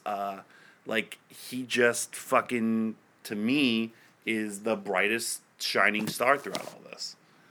So I was surprised, because, like, normally immediately, like, when I, like, have an MVP in my mind, the next movie I'm watching him closely, because I'm like, all right, so this has to be like a bit of a come down from it. Right. Now I think he's better in Apocalypse than he's in Days of Future Past. So that's who my vote would be. Again, Fassbender suffers through, I think, some questionable. I think some questionable storyline stuff, but also I feel like he's just not as invested in it as McAvoy is. Like, I think Fassbender at a certain point is just kind of going through the motions a little bit. I think you could go fuck yourself. It's called an opinion. It's allowed to have it. It's called you're wrong. Okay. It's called he was emotionally taxed during this. He just lost his wife and child. Mm-hmm. He was emotional. Mm-hmm. He moved the magnetic center of the Earth. He changed the Earth's gravitational pull. You know how hard that is? How would you feel if you had just done that, huh? You would have been shitting for years after this exertion, okay? That's how powerful this guy is, okay? It's a character. Yeah, but... Michael Fassbender actually can't do those things. That you know of. That he changed the gravitational pull of your fucking pussy, but... Wow. I'm starting to get alarmed. Why? Because, not that you would stand a chance, but... excuse me? You don't have to tell me that. I already know. You don't have to tell everybody. Yeah. I just want you to be so damn thirsty on this for that Fassbender. You can't blame me. Yeah. Yeah, I can. I'm right here. Okay, cool. When we start watching some Scarlett Johansson movies, then we'll talk about who's thirsty. I'm past that. Oh, you are? Who are you on now? You, my beautiful wife, who's the mother of my child. Everyone saw how much you were lying. And that girl from Master of None, Anna Kendrick. There's plenty of others. Plenty of others, yeah. That's great. I knew I'd get you. Can I write James McAvoy on this card? Yeah. So it's James McAvoy joining the two-time club, back to back. But yeah, everyone's good. I mean, look, Jennifer Lawrence is fine. Yeah, Sophie Turner I liked. She has some questionable parts. Yeah, I hope she kind of like end, as she went on was better. Yeah, the end makes me hopeful for the next movie. I hope that they can keep that strength and that you know, power that she exhibits in that. I hope that they can keep it, because some of the things were really meek choices, and I just didn't like her portrayal towards the beginning. Like you said, she got better towards the end, so I hope that's okay. I hope Ty Sheridan doesn't fuck this shit up. I liked Cody Smith-McPhee as Nightcrawler, somebody who I didn't like before. I think he did a really good job, basically just, not impersonating, but like being what we saw from that character once before. He was a little bit of light comic relief as well, so I liked him. But, McAvoy is still mine. You know who the fuck that guy is? This is how, look, this comes full circle. One of our meh movies, The Road. Yeah, it's the kid from The Road. Yeah, I didn't know he was the kid from The Road. Yeah. Former LVP, Cody Smith-McPhee. Yeah, but he was good in this. He's supposed to be pretty good. Oh, okay, cool. Alrighty. Whatever. I think that's good for Apocalypse. Well, we have one more movie to talk about. Score it. Well, let's score Apocalypse first. Okay. Go ahead. It's all right. It's fine. I'm going to give it a 5. A 5? I'm going lower than that. This is riddled with poor story decisions, inconsistencies I can't handle, and just a definitive, at this point, seeming to be stagnant and kind of like starting to wear a little thin. So I'm going with a 4. I think it's the same as Last Stand, which I think is kind of fair for different reasons. So 4.5 for Apocalypse. So slightly better than Last Stand. Yeah, I would agree with that. Yeah. I would agree with that. But not as good as the first one. As the first, no, correct. Yeah, okay.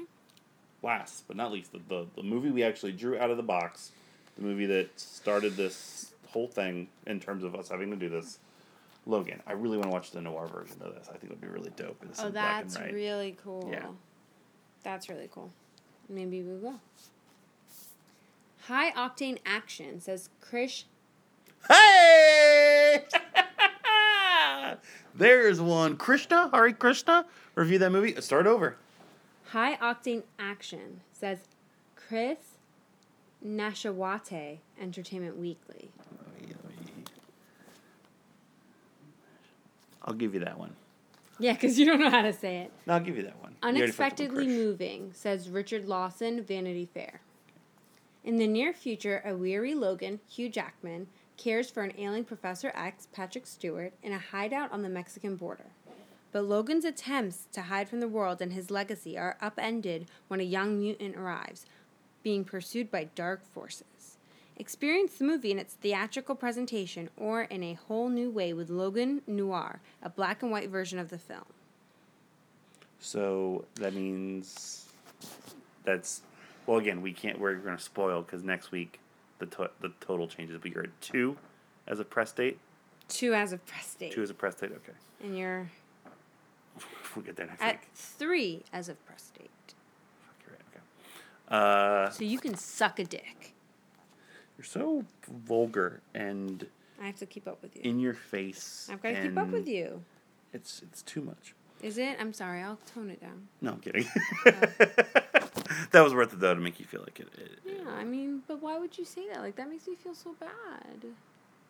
You're horrible actors. You didn't think so 11 years ago. Hey! I'm cashed for your acting ability. This movie's fucking awesome.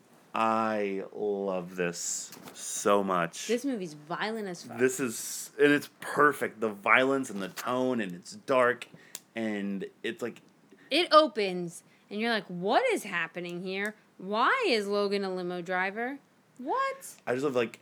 So, like, they shoot him, you know, we've seen this before, and then he just starts, like, filleting fucking dudes. And there's one dude who, like... When he gets him in the claws, like, underneath his chin, and it goes, like, through his mouth, like kind of, like his nose is, like, titty fucking the claws, and, like, up his eyes, and the guy's like, and I'm like, yes, let's fucking do this. Slices somebody's arm off. Slices somebody's leg off. I've been waiting for this, because that's how it would fucking be, and how it is. This is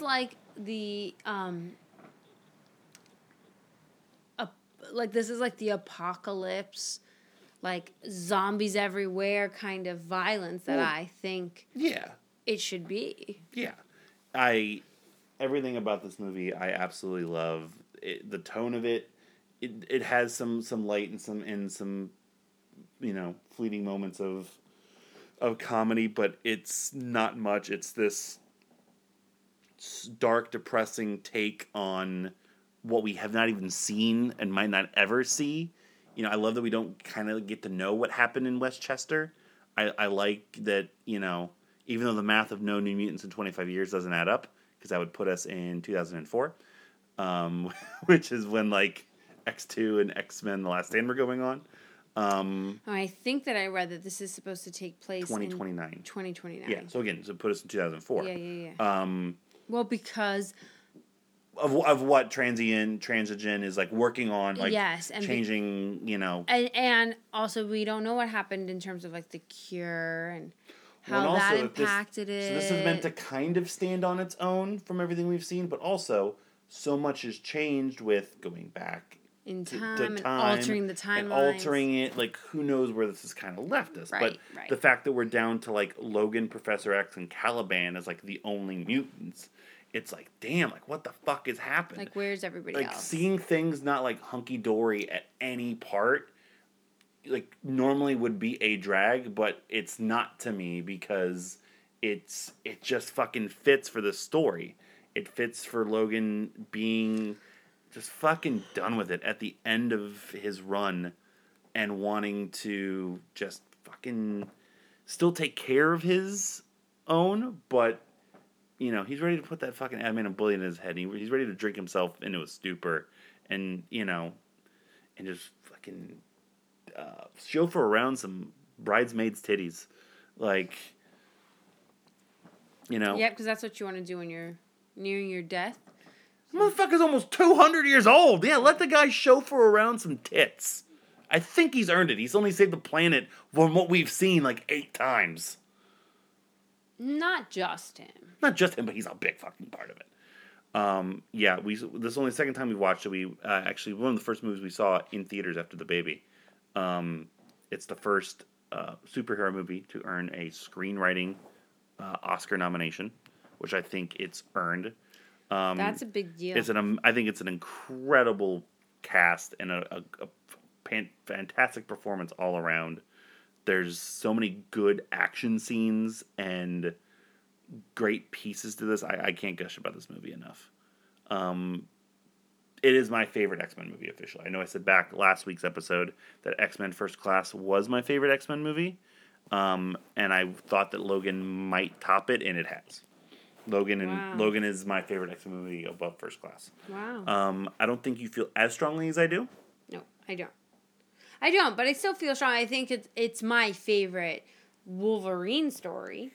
You and I could literally take my iPhone, go outside with Wolverine action figures, and make a better make a better Wolverine movie than the first 2 Wolverine movies that we watched. It's true, yeah. But I mean, out of 9 X-Men movies, 1/3 of them were devoted solely to Wolverine and his backstory, and I mean his story. They finally got it.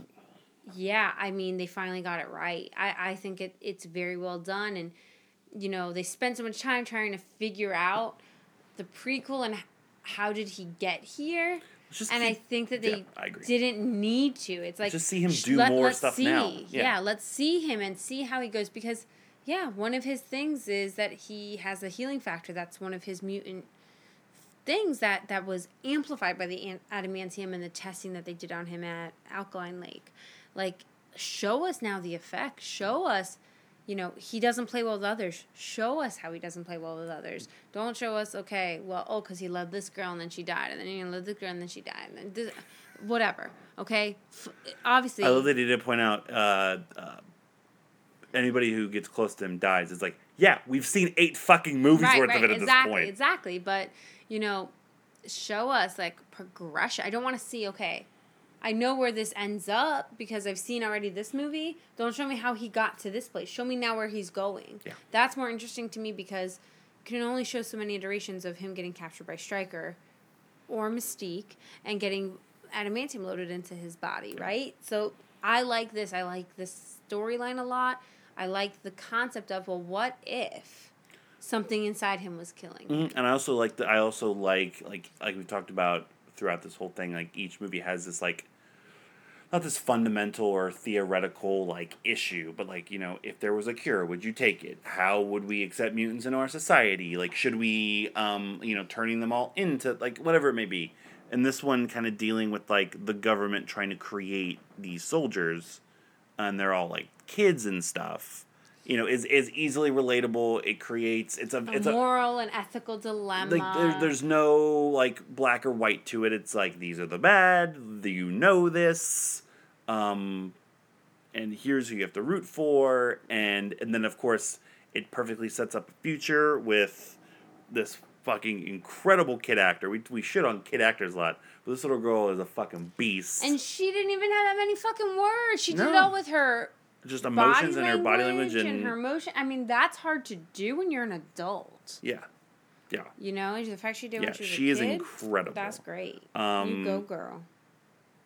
Yeah, the seizure scene is incredible when they're in Vegas. Oh my god! And everything is slow mo. I like very good. The X-24 is like the scenes of him and Wolverine fighting it out are just like brutal. but fun. Eric LaSalle, baby. Eric LaSalle. Keep getting them checks, Eric LaSalle. Keep getting them checks. Wolverine. That ER money didn't last. Wolverine has fucked and killed more shitty families. I was like, I missed that scene. Yeah, no. Wolverine has fucked and killed more random families than FEMA after a hurricane. Sad. But even those scenes, like that scene is so sad. It's like, man, this random ass family is just. And I think that they did such a good job picking that family and because you're immediately like, oh, I like them. You're like, I like them a lot. You're like, they're gonna die, but I like them, and you're immediately upset when they die, and you see how much it affects Logan and everything. But let's not bury the lead. The saddest death ever. Official death. He's not in anyone else's consciousness anymore. Oh, it's Professor X. Professor X. I also love just how it is a little jarring to be like, okay. It's very jarring. It's just out of nowhere. It's like, boom, he's dead. I'm not even talking about the death because the death is telegraphed. The first time it's not because you're not. But, the second time you watch it, you see, okay, where they're purposely hiding who's walking in. They're doing shadows and stuff. Yeah, but then... And then just, the claws go through the chest. But I was talking about, it's more so jarring seeing, Professor X in this movie being who he is. It's easier seeing McAvoy. If they'd just been, no McAvoy and just, Professor X is now telling Logan to go fuck himself and needs help on the shitter. It's a little... Yeah, but it's, so hard to see the deterioration, too, because, this is the most... brilliant mind, one of the strongest mutants ever, and he's dying. He's got this brain disease. And now he's a menace. He's he can't even help it. Right, exactly. And it's sad that that's the arc, but it's also intriguing. Yeah, it's a great. It's so great. It's just interesting, very very interesting to see it and watch it because, yeah. What do you do when? There's a disease in that most powerful brain in the world. How does that impact everything? That's crazy. And it's also... And then I think my favorite part of that death scene of Professor X is... Because that impacts everything. I mean, how many lives has he impacted? But, when Logan comes in, he's like, it wasn't me. It wasn't me. I was, crying at that. Because you could feel that emotion. Hugh Jackman did such a good job of, saying, yeah. Oh, my God, don't think I'm the one who killed you. Yeah. Because, he was doing so much to save him. And then I was worried that, you wouldn't get... So, when he puts him back in the truck, I don't know if you catch it, but, Professor X, says something to him, and you're not sure what it is. He's saying the name of the boat that Logan was trying to get for them. It's the Sun Speeder or something. He just says it to him again, and it's kind of a reaffirmation of that's what we're gonna do. That's it, And of course he dies, but it's I get it. He's it's kind of a thank you for everything that's gone on. He stays loyal to him and he takes care of him and he's doing everything to just raise money to get them safe and sound and just live out their life and have whatever happiness, and it's a great way to say goodbye to these two characters, and the two actors that portrayed them. I know Jackman said he only way he'll come out of retirement if he does an Avengers movie or a Deadpool movie. I'm good, man. Go out like this. You don't need to do anything else. This is perfect. Yeah, just the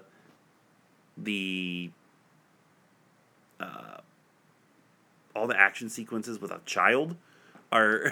she's badass, man.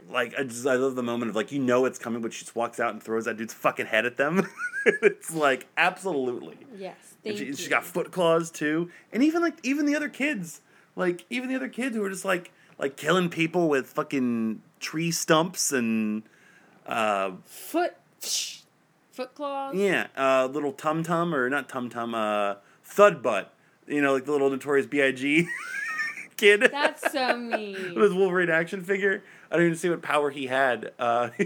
His power, he just eats a bunch of bonbons in front of you and you just get bored. You're so mean. But, the whole, Lost Boys thing, even that didn't feel, hokey. Even, using, X-Men comic books as a plot device. That's the kind of thing I would normally be like, man... And we've talked about I've that talked about like the presence the of meta. Movies in a movie, like moving stuff along or being meta. Like that worked to me because they like it's the same thing in the Avengers. Like kids are dressed up like as Avengers for Halloween, and like you can buy like Avengers masks. Like if these things were real, those things would happen. It shouldn't be like a plot point. It should be like little references like that and Easter eggs. So the comics existing and Wolverine saying like these are just fucking made up stories that never happened. Like I like that kind of stuff. Yeah, yeah, and I thought that it was gonna be like, well, another like alternative universe. Like, well, they haven't happened. But then, do we come to find out that they actually did happen? Mm-hmm. And these comics are from like, you know. But I thought that they could have gone really crazy with it, but it was just that. Like, no, this is like something that they've made up. Like, it's made up for your entertainment. Like, I don't dress in that yellow spandex outfit. Yeah. Like, you know what I mean? Like, I think that was really... Yep. I think, yeah, I like that. I think that was well done, but... Is there anything you don't like? You know, we talked in the last one about introducing a lot of characters and getting confused mm-hmm. and things. You know, who was this bad guy? Who was this guy? Who was... Yeah, I mean... you know, like, in terms of, like, the villains in this movie, you know, it was like, okay, I feel like it was a little rushed. I feel they were also secondary to just, like, kind of time. Like, time is the villain in this. Okay. And that trying to get done with everything you need to get done with before... Okay. Ultimately, you know... Yeah. Whatever happens. But I get that. That's a fair... They are pretty cookie cutter, and we'll get to one of them in a minute. In terms of my... my decisions, but yeah, it's so damn good. It's the perfect way to kind of officially end that first era. It's gonna be weird seeing Dark Phoenix and not expecting Hugh Jackman, because like he's done. So like, there's no gonna be no fucking cute cameo. There's not gonna be anything. Well, we don't know that. I have a prediction for Dark Phoenix, so I think because the only person. I don't think that's officially, like, said goodbye or whatnot. Like, I think there'll be a time jump into Dark Phoenix, and you'll see Ian McKellen for the last time as Magneto instead of... Oh, I'm going to cry. Don't do it. Which I think would be cool was, you know, the only one that really kind of hasn't gotten a chance to, like, really... Because you have that little scene where, like, at the end of Future Past, like, he apologizes to Charles and, like, you know, all these years of fighting. But, like, still, like, you don't see him when it gets back to... you know, the new timeline. He's just, like, out there on the run or, you know, whatever it may be. Sure. And then for Apocalypse, he just flat out leaves. He's like, nah, I'm not going to be your bullshit teacher. I'm just going to go fuck some shit up. You know, like, Magneto deserves a better kind of, like, send-off to, like, wrap it up. So I hope that they kind of focus on that in Dark Phoenix. With Michael Fassbender, too. And Ian McKellen. But Michael Fassbender. You're an addict. Let's get an MVP and LVP. We can start with LVP because I already kind of was beginning to reference it. I need to find the actor's name. I apologize.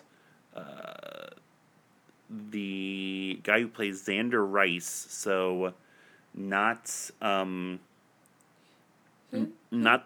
guy who plays Donald Pierce, the actual like mercenary and the whatchamacallit, but the basically the puppeteer, the other guy, who's basically just there to give us some boring monologues about, you know, what's going on, and he's X-24's dad, and it's just totally unnecessary. And, like, even, like, Wolverine shoots him in the face. Like, that's how unimportant that guy is. Like, Wolverine doesn't even take the time to fucking claw him at any point. He just shoots the guy. The gun. Wolverine doesn't need a gun. Yeah, you know, yeah, like, yeah. That's just, like, showing, like, yeah, let's fuck this dude. Which I also haven't mentioned the, like, Wolverine, like, dosing up on that serum and running through the forest just slicing dudes is such a badass scene. So that's my personal pick for LVP. Do you have anybody you were going to mention or bring up? Whatever that other guy with the hand is. Fuck that. Boyd Holbrook, I think, is a star. That guy is awesome. You didn't like him? I think I just didn't like the character. I think like his first. I think he did a good job. His first 2 or 3 scenes, I think he was. I was like, who the fuck is this guy? Super charismatic, totally held my interest in whatever he did. Okay. I liked him. He's gonna be the lead in the new Predator movie, and I'm very excited about that. I can't wait to see him eaten by a predator. I mean, he's the lead, so he's probably not gonna be. He'll be fine. I mean, but you don't know that. Yeah, he'll be all right. Sterling K. Brown getting his spine ripped out. The guy from Moonlight. No, not first. The guy from Moonlight probably gonna die like first. Probably die like the Carl Weathers. Why are they all black? Predators hate black people. No, what are you talking about? Carl Weathers. There's the other Bill Duke. There's another one in the original Predator. Jesse Ventura. Who else? Fuck, Keegan-Michael. Yeah. Olivia Munn. # Predators are racist. You tweet that. But yeah, the other guy like being like the mastermind and like the he just didn't. He's just a boring British dude in the middle of my badass Logan movie. Yeah, I mean, I don't know. He's Caliban. He's somebody on Game of Thrones. I like Caliban. Merchant. I like Stephen Merchant. Okay, yeah. I mean, I like the humor. He wasn't really humor. He was just kind of like the straight man. Well, he was a straight man, but he had a lot of humor, even though he was a straight man. A lot of his lines, I think. With that fucking albino. That's the other... Like, Professor X is old and about to die when he starts becoming that old racist dude. Yeah. Making fun of albino people. Yeah. But no, I don't think anyone else. I mean, the kid at Eric LaSalle's son in the movie. Horse Boy. He was like, but okay, we can go with Dr. Richard E. Grant is the actor. Richard E. Grant. He's apparently been on Game of Thrones. I have to catch up. Yeah, so I don't know who he is. I'll tell you when I catch up. MVP. Man, this is the tough one. Like I said, I love Boyd Holbrook. Obviously, you weren't as big a fan. He's obviously not the MVP, but I think he's somebody to look out for. Same thing with Daphne Keane. She's really good. I mean, and for somebody who didn't speak very much and didn't speak English very much. That's also a great scene. A great reveal is, de nada. And then there's them, like, fucking arguing back and forth. Yeah, like, I know what the fuck you're saying. Yeah. Yeah, that's actually how she got the part. Yeah, it's just, like, improvising and interrupting him. Yeah. Yeah, in Spanish. Yeah. Just yelling at him in Spanish. And that's how she got the part. Mm-hmm. And I think that's really well done. The convenience store scene is also funny of her just, not knowing and him just being, hey, you got phone chargers here? Yeah. And then, of course, stealing some cigars. Well, duh. And her, like, getting mad that she can't ride the little... Oh my God! I know that little quarter horse. Thing. Like that's all those little bits are really well much done. Needed. Yeah, it's a 2-person race. I am so torn. I will probably literally let you call it. It's between Hugh Jackman and Patrick Stewart. I mean, they both absolutely destroy it. Both deserve all the accolades. Patrick Stewart actually, they did a heavy Best Supporting Actor campaign for him, and he unfortunately didn't get nominated. They didn't obviously do it for Hugh Jackman because as a lead, I don't think they were gonna, it's gonna be hard for that type of role to ever be recognized as a main Best Actor nominee. You're gonna have to be supporting like Heath Ledger, to get considered. Right. But it's so hard to choose between the two. They both do an incredible job. If I could be torn in one direction. If you had to pick, who would you pick? I mean, it's tough. It's tough because they both do such a great job and they're both so pivotal to the plot of this movie.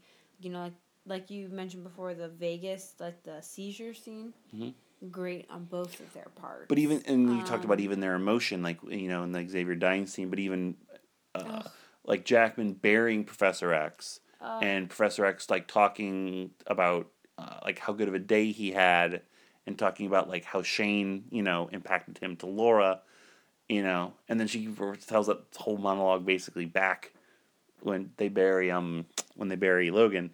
It's all just so fucking good. So, they go and they also have, peaks and valleys of humor as well. The interaction in, the dome, and, trying to understand what's happening. It's all so damn good. So, we got to make a decision. But I'll see if yours matches up with mine. If I had to pick one, I mean, you can't do this movie without Hugh Jackman. You can't. Hugh Jackman is mine as well. You can't do it without him. 3 times. Four times. He was the MVP of Logan. He was the MVP of The Wolverine. He was the MVP of X-Men Origins. So he was the MVP of all 3 X-Men movies. of all three Wolverine movies. And X2. And X2. So Hugh Jackman is a four-time MVP. I believe that puts him second all-time behind Samuel L. Jackson and Robin Williams. I gotta find my book. I don't know. You keep track of it. Yeah, I have it over here. Sorry. Oh, no, it's in the bedroom because I'm working on Pod Slam stuff. But yeah, he's definitely in a class of his own and about to be... I mean, and that's not St. Patrick Stewart is any less, but... very, very Hugh good. Jackman has more, obviously, because it lasts longer in the movie. And also just that last scene of him, talking to his daughter and her calling him dad, also in his reaction to it and being at peace is also kind of what was my turning point on it. Yeah. Yeah. This movie's dope. I could literally put this on again and rewatch it right now. Yeah. It's that fucking good. So to recap, for all three, James McAvoy... So for all nine movies, Hugh Jackman got 4 MVPs. James McAvoy got 2. And then Fassbender, Ian McKellen, and Patrick Stewart each got 1. I think that's correct. Yeah, I think that's right. And there was no repeat LVP. 9 different LVPs across the board. Although James Marsden made it very close at a couple moments. So we had Sean Ashmore, James Marsden, Dania Ramirez, Will.i.am, January Jones, Tao Okamoto, Mark Camacho, Oscar Isaac, and Richard E. Grant. Yep. Let's score Logan. I mean, yeah, it was good. It was emotional. I like it most out of all the Wolverines because I really hated the other Wolverines, to be quite honest with you. And I've really got to just, I'm going to give it an 8. 8.5 I'm going to give it 8.5. I liked it more than Days of Future Past, I think, but not quite as much as First Class. Also, I just love, like they nailed, the post, even when they nailed, the poster. Oh, man, with his wrinkles and shit. And even, so all the trailers were hurt by Johnny Cash. The trailer, the credits at the end of the movie are The Man Comes Around. Everything about it. It just really ties it all in. I'm going 10. I'm going to fuck. You are like I said, I gave X-Men First Class a 9.5. And I said it was my favorite X-Men movie up to that point. But Logan is better to me than that. So I'm going the full 10 on it. So, that's 9.25 for that one. So we're going to give our definitive right now X-Men movie power ranking according to our listing. And a tie for first place.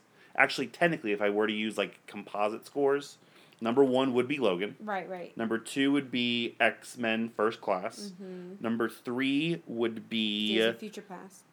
No, it actually technically would be X2, because X2 received a higher score. So 3 would be X2, 4 would be Days of Future Past, 5 would be X-Men, 6 would be Apocalypse. X-Men Apocalypse, 7 would be X-Men The Last Stand, 8 would be The Wolverine, and the worst would be X-Men Origins Wolverine. I think that is... You could a solid nitpick, ranking. X2 and Days of Future Past, you could flip around. Sure, but you could flip around ranking. The Wolverine maybe a little higher to some people than Apocalypse. Yeah, bullshit. But yeah, I think that's about right. I can't believe we did this. I'm so ready to not watch an X-Men movie for a while. What are you staring at? I thought I saw something flying around again. I don't know. We already watched next week's episode. Like I said, it's a special episode because we had a visitor come over. We also have another special episode coming up later on in July. Speaking of bonus episodes where we draw in the box and find out what our first new random pick in over a month is, you can go to patreon.com/arcadeaudio. Like Sam said, we may have a special Cyclops episode with Steve coming up soon. We're going to make it happen. But what we do have up right now are the nominations for the 2015 Mullet Awards. That episode is up. You can hear us painstakingly unveil our nominees. It was difficult. You can go to arcadeaudio.net/themullets. You can vote right now. That'll run for the next 2 months. So we will go at the beginning of September is when we will cut off voting for that and do our award show. And then we'll have 2014. And before you know it, it's going to be time for the actual live Mullet Awards. We'll be all caught up. So make sure you get your votes in, listen to that, and support us. Cloak and Dagger will be coming up very, very soon. I want to make sure that we get back to nominating movies back and forth and watching what we actually want to watch. And as a round out to this trilogy of trilogies that we've done, please make sure that you tweet us at Married W Movies. And, or email us at marriedwmovies@gmail.com. And let us know what mutant power you would have and what you think we would have. Mm-hmm. And we'll talk about it in the next episode. And well, I guess we'll give ourselves a chance to kind of think of what we're next episode, do. The week after, because we already have next week's episode in the can. The next time that we talk about this. Yes. We'll make sure to talk about it. We didn't even... Yeah, because what would you say yours would be? I said it before. I would just shit everywhere. That was a legit one? Probably. Oh. I am rectum. I'm just going to shoot laser beams out my ass. It was like lava poop. Yeah, but like I don't feel it. Like I can control how it feels. But you can't control when you shit. No, that's very true. But it's not shit. It's laser beams. Reach in the box.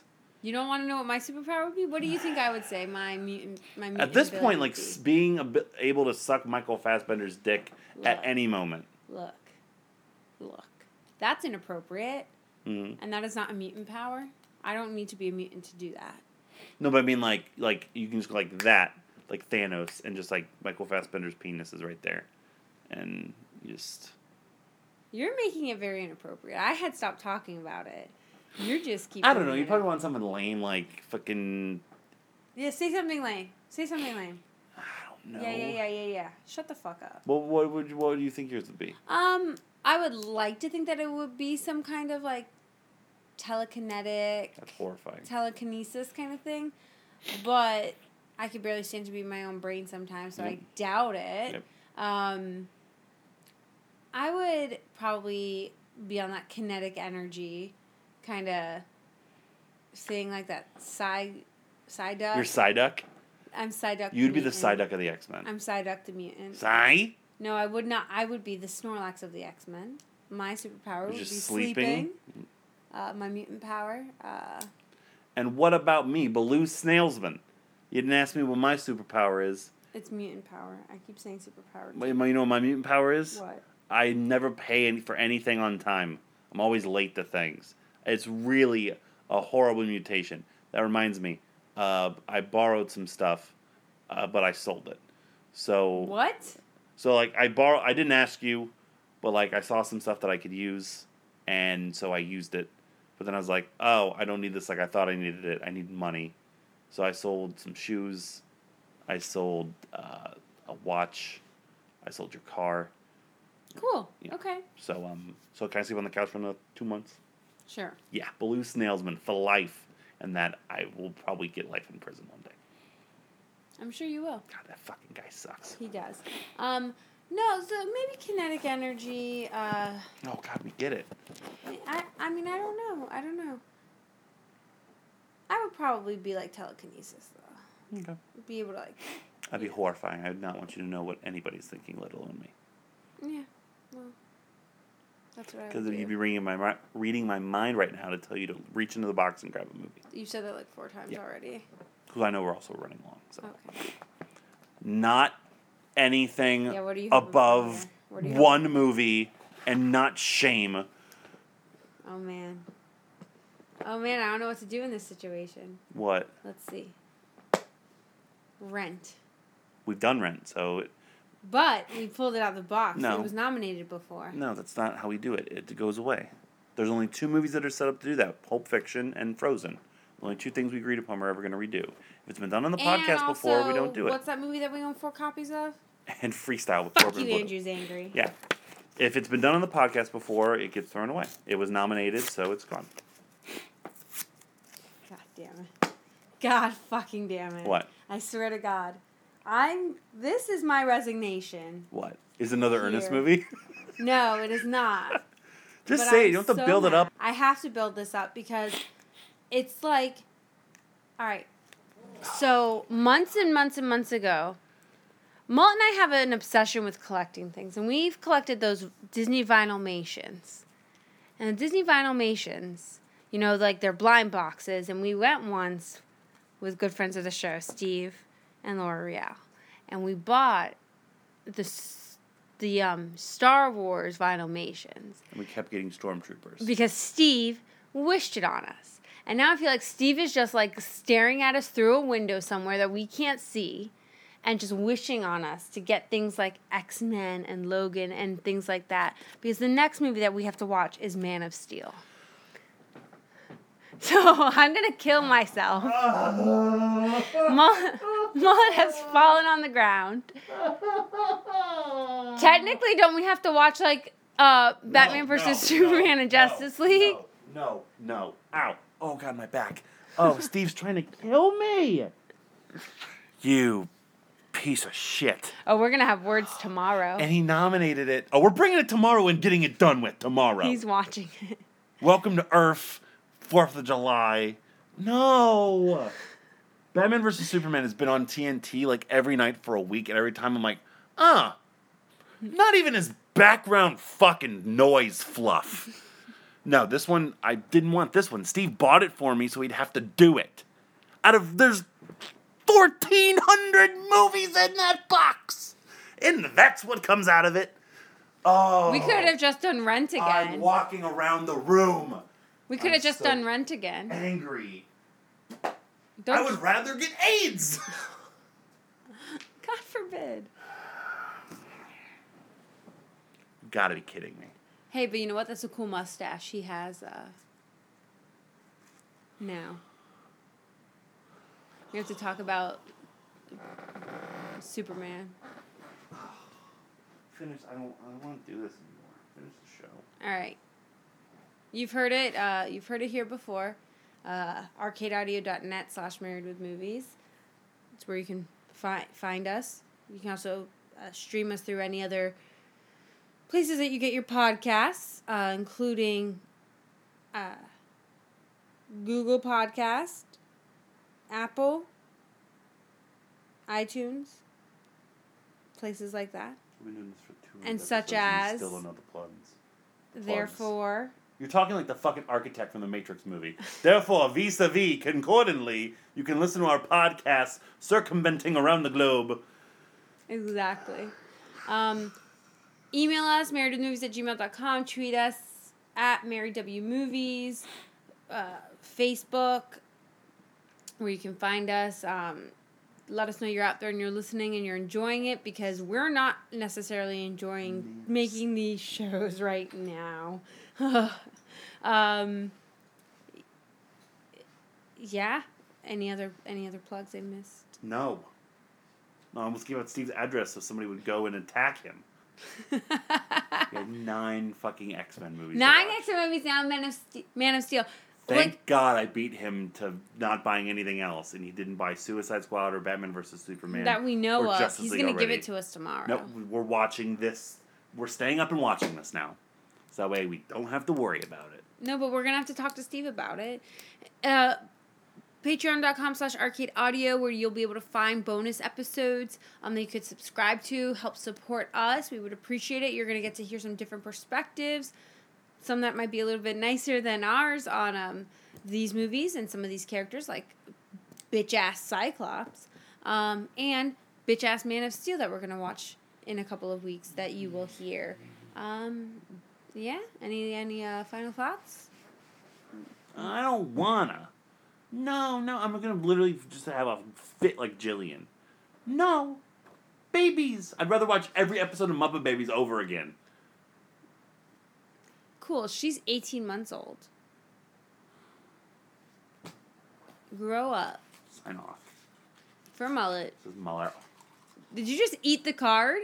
Signing up for Married with Movies. We'll catch you next time on our couch. That's disgusting. Don't need paper. You're so weird. I have little paper slivers in my mouth now. I'm so vexed with the cat. You're lucky you didn't get a paper cut on your tongue. I'd rather get a paper cut in my asshole than watch Man of Steel again. There's a man going round taking names, and he decides who to free and who to blame. Everybody won't be treated all the same. There'll be a golden ladder reaching down. when the man comes around. The hairs on your arm will stand up at the terror. Thank you for playing Arcade Audio. Play more at arcadeaudio.net.